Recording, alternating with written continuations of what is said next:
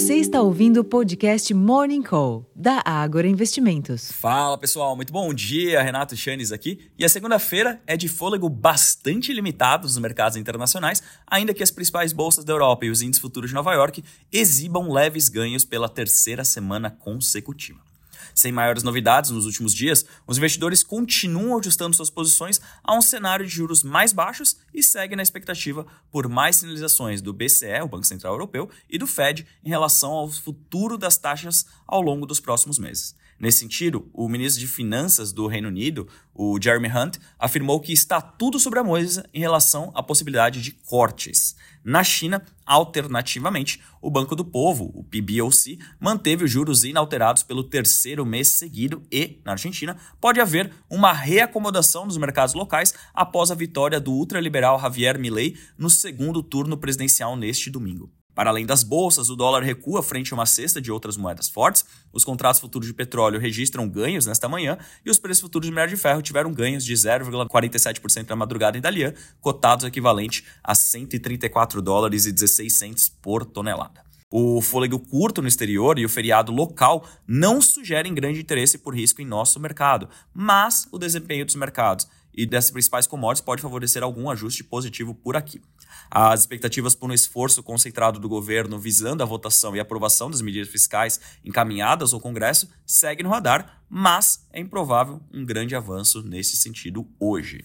Em termos de agenda, aqui no Brasil, o Banco Central divulga o Boletim Focus e também estão programados dados parciais da balança comercial da terceira semana de novembro, às duas e meia da tarde. O senador Alessandro Vieira, do MDB de Sergipe, deve apresentar hoje o relatório do projeto de lei que taxa fundos offshore e fundos exclusivos, e a Comissão de Assuntos Econômicos, o CAI, pode analisar o texto já nesta terça-feira. O relator da Lei de Diretrizes Orçamentárias, LDO, deputado Danilo Forte, da União Brasil do Ceará, pode apresentar também hoje à noite o seu parecer preliminar e a previsão de votação é na quarta-feira, na Comissão Mista do Orçamento, a CMO. O ministro da Fazenda, Fernando Haddad, participará da live semanal com o presidente Luiz Inácio Lula da Silva na terça-feira para divulgar as ações previstas para o dia D do programa Desenrola, que acontecerá na quarta-feira. Nos Estados Unidos, o Fed divulga a ata da última reunião de política monetária na terça-feira. Na quarta-feira, saem os índices de confiança do consumidor de novembro, além das expectativas de inflação da Universidade de Michigan. Também estão previstos os PMIs na sexta-feira. Na Europa, a presidente do Banco Central Europeu, a Christine Lagarde, participa de evento na terça-feira. Hoje, o presidente do BOI, o Andrew Bailey, faz palestra no Reino Unido às 3h45 da tarde. E na quarta-feira saem os índices de confiança do consumidor da zona do euro.